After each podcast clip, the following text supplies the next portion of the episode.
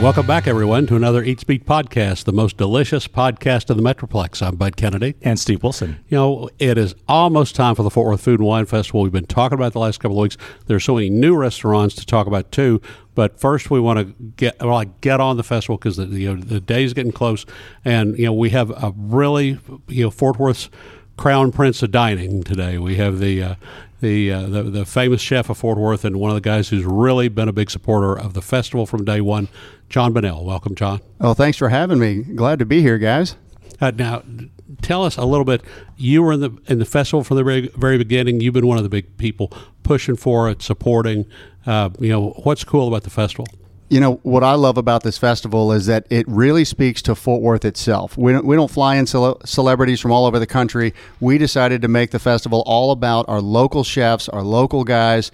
We may bring wines in from all over the place, but we celebrate the Texas ones too. You're going to get to meet Fort Worth's best culinarians from top to bottom, and throughout the weekend, it is an absolute just array of everything you can imagine from tacos to the fine dining stuff. We have a blast with this one. We know the big deal with this is that this brings in tourists, it brings visitors to Fort Worth, and people come in and they get to know about Fort Worth and the Fort Worth food scene. I don't want to just pass through talking about uh, the festival and here's what you're going to be cooking without explaining that this is a big picture and that the uh, Visitors Bureau and the people who promote tourism Fort Worth are actually promoting food tourism and come to Fort Worth for the uh, the unique and local chefs that we have here. Absolutely, and we have found that that food is one of the number one reasons people come to Fort Worth. It really it took us a while to kind of compile the data, but you know people love the museums, people love North Side, the stockyards are great, special events, but food is way up on the list of why people come here,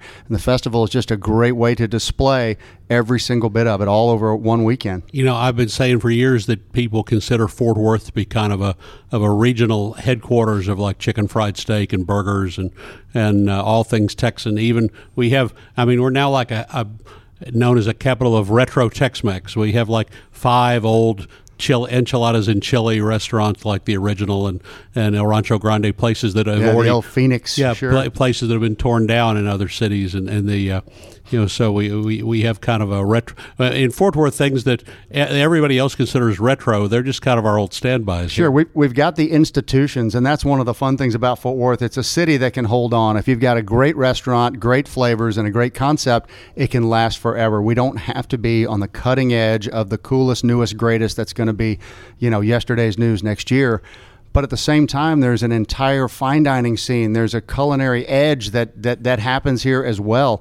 The entire gamut can be found in Fort Worth. We now have Thai cuisine, lots of them. We've got ethnic restaurants.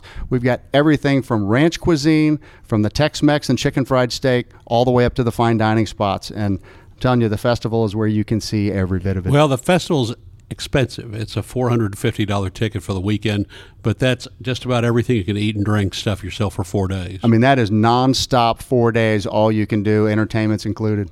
It looks like there are still general admission tickets available for all the events. Some of the VIP events are sold out. Which events are you specifically in, and what are you cooking?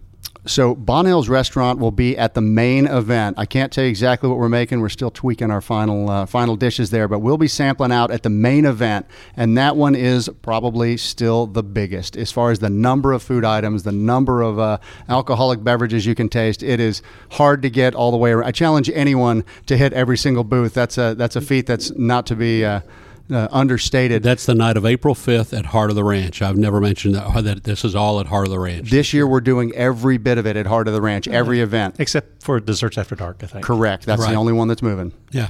Uh, and Desserts After Dark, we should say, is at Whiskey Ranch. right? Rixie Ranch. That's right. With TX whiskey and everything made. Every, every right. dessert with TX Whiskey. And then some. Yeah. And, and what do you think went into the decision to uh, move everything to Heart of the Ranch? It's just going to make the entire event more co- more cohesive and keep us from having to move all over the place. And so everything will be set up and just shift in whatever other booths and companies right. there are. And we'll just kind of reset each day. Um, we will also participate as Waters Restaurant at the Culinary Corral. This is what replaced Rise and Dine. So you've got a brunch inspired event, but lots of other activities all day. We'll be sampling that out. That'll be the following morning. That's lunch brunch on April 6th. Correct. That's the Saturday. And then uh, on Sunday, Bonnell's will come back and do a Ring of Fire. That's going to be a blast. That replaced our barbecue event. Instead of just brisket and ribs over and over, Everything anything hot. live fire. We got all as long as you got some kind of fire involved, we can get as creative as we want on that one. It'll be a blast. I know So- you have like a big smoker. Are you thinking bringing that or We're going to bring the medium smoker. medium smoker? Okay. Yeah, the, the big one's a little little cumbersome for that event, but uh, don't worry, we But will have a. What are you smoking? Is this is, it's going to be like oven pizza, or what are you doing? man? W- once again, we are not completely at liberty to tell you because we're tweaking the final stuff, and I don't I don't want to promise you one and then have us change an ingredient on you at the Oh, end. come on, I'm trying to get something out of you, John. I mean, it's only like a week away or something, right? yeah. It's like, when are you going to know? I'll He put it on know. Facebook for you. How's okay, that? good. All right. Uh, you know the stuff that you've been doing in Fort Worth. I mean, everybody knows Bonnell's. You had a little bit of a re- refresh at Bonnell's a few months ago. Yeah, we've, then- we've been there 18 Waters. years. It was time to do a little bit of a renovation. We kind of did an interior renovation, kind of new floors, new furniture, yeah, redid the walls, gave it gave it a nice coat of paint and an, a real upgrade. And then this summer we're going to uh, close down for a couple of weeks and do an exterior renovation. You know, after close to 20 years, it's it's just time. Now, What um, and what are people ordering now at Bonnell's? What's the trend now that that uh, that they didn't order 15 years ago? Oh gosh, you know what we finally had to do. We, we find that there's there's two different complaints that come up over and over. One of them is I want to see something new. I keep seeing the same old thing, and the other is. Man, why don't you have this anymore? This was my favorite. So it, it they were at odds with each other. What we finally done now is the left page of the menu are Bonnell's classics that never change, and the right side is a seasonal menu that we change all the time. So what's always ordered, the buffalo tenderloin, our pepper steak there is the number one dish. The elk tacos, little fried quail legs, those are classics that will never go away. They're guaranteed sellers every single day and night. On the new side, man, people are looking for low carb. They're looking for trendy. They're looking for whole 30. Whatever happens to be kind of cool and hip right now, we try to start with local ingredients but we have to tailor them towards what what's kind of uh, trending at the time. I was at a catering that you did for the TCU library a couple of weeks ago, and I uh, they had a steak that they told us was the buffalo tenderloin or, or something close to Yes, it was. Boy, that was, and I told everybody that was the best steak I've had in years in Fort Worth. And I this- appreciate and that. this was at a catered event. yeah, and usually it comes with those real thin fries. They're really good too. That's right. Our truffled pommes frites. fries, fries, right? That's right. Yeah, freedom fries. There we go. Steve, what do you, do you have some questions about Bonnell's or Waters or anything you want to? No, I have the waters question. Uh, basically, you have this thing on Facebook where you pose with fish. I don't know when that Over and started. over again. I don't know when that started, but you know, you, I mean, there's all types of fish. You kind of hold the fish up and smile. It's and so funny. And sometimes Here's you today's even- halibut.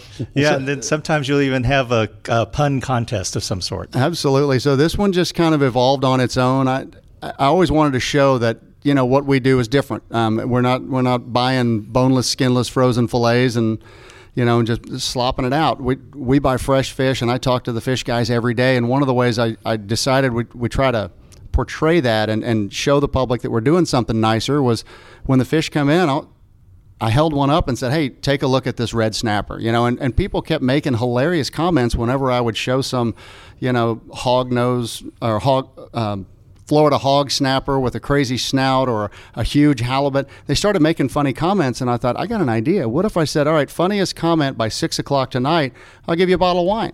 And we've done this uh, over a hundred times, and the comments have gotten absolutely hysterical. It's really been a lot of fun. And I'll be honest, I think on Facebook, a lot of people are just looking for something that's not political, that's not religious. No one's going to fight about it. Hey, it's the fish game. Let's play that again. I've had a good time just, you know, pulling the fish out of the FedEx box from from being caught yesterday and coming up with a funny way to display them. And of course, that's smart because if, if they comment, then it pushes your post up in their feed the next time they open up Facebook because they comment on something about else. They see you sooner, and It's all they about see the next fish. Well, a lot of times you don't you don't get to see what the actual fish look like to begin with because some of these fish look kind of odd. and then, That's for sure.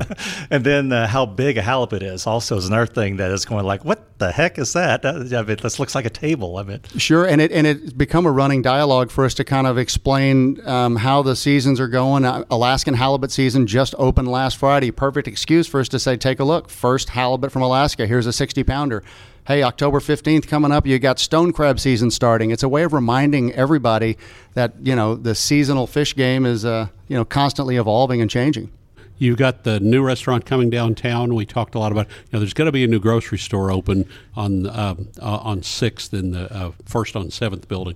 But you know, you have a restaurant that replaces a couple of attempts at grocery stores that didn't make it. You're bringing the Buffalo Wings downtown. We are bringing Buffalo Bros downtown. So no worries for those of you around the TCU area. That location is not going anywhere. We love our original there, but we thought it was time to do a second one, and right there on the corner of Fourth and Throckmorton, we are building our hearts out until uh, probably June before we open the door. Now, are you taking the whole space? I mean, because that place was huge. It's a big spot. We are going to seat a lot of people in this one. It'll be uh, almost double the size of the TCU location. Now, uh, I see promotions running for Buffalo to do uh, the, the, TCU location to do lunches and like uh, weekend things. Is that just to try to uh, pump up when students aren't there. I mean, obviously, nights and game stories, game game nights are big. So sure, big sporting events are always the best thing we can have, and you know, parents' weekend things like that are great. We love when the students are in town because they just frequent the place between classes, before and after. It's a it's a great crowd, and we obviously put it on campus for a reason. But when the students leave, we've noticed all the regulars from the neighborhood they know exactly what the student calendar is, and they come flocking in because it's a little bit of a different crowd. So we, we kind of see a huge uh, a huge swing in, in our population when the students are there and when they're not. But and we talked to you about Bonnells, and, and you know when we talk about Buffalo Bros, we you know we need to let everybody know, just remind everybody that you have a real Buffalo guy who, who helped start that. That's right, Ed McOwen, who's uh, another chef who works. Uh, we've worked together for over 20 years, even going back to the days at Randall's. Um, Ed's from Buffalo, and this was his uh, concept from the beginning. He kept saying if, if anyone did decent wings in this town, we, we could make a killing.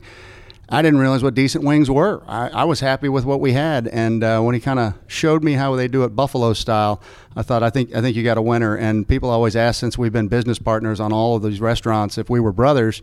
So Buffalo Brothers, that's where the name came from, and uh, we were an officially recognized fan site of the Buffalo Bills and Buffalo Sabres. It's amazing to see guys. I mean, all the way from Oklahoma coming down for Buffalo games. Those fans are as rabid as they could be. They they love what they're doing. It's a lot tougher to be in the pizza and wings business these days. There's a lot more competition out there. Yeah, there's always going to be competition in uh, any of the sports bar kind of food, but very few sports bars make their food from scratch. So as far as doing your food from scratch, starting with fresh wings, the big ones, the good stuff, making your pizza, hand stretching your dough, not a lot of people are willing to do it because it's really cheap and really easy to just buy the frozen stuff. John, I know there's so much to talk about. While we got you here, we want to talk about uh, Texas and BYOB on wine, and you're pushing the legislature to have it so you can bring your own bottle of wine in a restaurant that has a full bar. You bet. I was just down in Austin um, testifying on this bill. It's a very short bill. Um, Craig Goldman put this one up, and all it says is they want to make sure that restaurants who have a mixed beverage permit that also sell alcohol can allow a customer to bring in a bottle of wine and charge a corkage fee. It's not mandatory, it's not mandated, it's an optional kind of a thing, and the restaurants could charge as much or as little as they want for corkage fee. And I think it's a great idea. We want to make customers happy. If somebody got married and has that one special bottle of champagne, and five years later they want to bring it in, I don't want to tell them no. I'd love to tell them yes, come on in, we'll charge a corkage fee, but um, we, we brought it up. Right now, it's still in committee. Hopefully, it gets out of committee, gets through the House and Senate, and the governor signs it. But uh, that's that's one of those I feel pretty strongly about. If a restaurant only has a beer and wine license, they can let you bring a bottle in. But once you start selling hard liquor, you can't. And to me, that's not a level playing field. And that goes back to the old days of strict taxation, and that you know Texas only allowed hard liquor under the you know uh, under the uh, the rule would be heavily regulated and that they make sure that every bit of tax is collected off every bit of liquor sold. That's you brought correct. in your own. If somebody started bringing in their own wine, you know who paid the tax? Well, you paid the tax when you bought it, but you know would Texas still be collecting the right amount of tax? Right, and to me, it's a, it's a no brainer because the restaurants are going to do better business. You got guys who are in wine clubs, who are wine collectors, who are sitting at home ordering pizza and fried chicken because they can drink their wines at home. They would rather go to a restaurant, put the money into a restaurant. They're still going to pay for stuff. They're still going to buy extra wine. Then that bottle gets taxed. When they charge a corkage fee, they'll be able to charge not just sales tax, but liquor tax, and that's all money revenue that's going to go to the state. At the same time, we have more freedom to make people happy. So rather than drink that bottle for nothing at home, why not let restaurants charge a little corkage fee, get some extra tax money for it? You know, we had a lot of John news on everything this week. Steve, you have anything else to talk about? I noticed you had a brace on your knee when you hobbled in. Uh, is there any more Ironmans coming up anytime soon? Uh, looks like I'm out for the season. I had a ACL surgery, um, gosh, 10 weeks ago yesterday. So I am probably not running. I might be able to sneak in 5Ks or uh, sprint triathlons by October, but it's going to be a little while. So I'll just limp my way around, and uh, maybe next year we look at some longer distance races. Okay, thank you. Our our, our uh, great guest, great chef Jon Bonnell, and uh, we'll be back with more restaurant news next week on the Eat Speak podcast. Until then, I'm Bud Kennedy and Steve Wilson.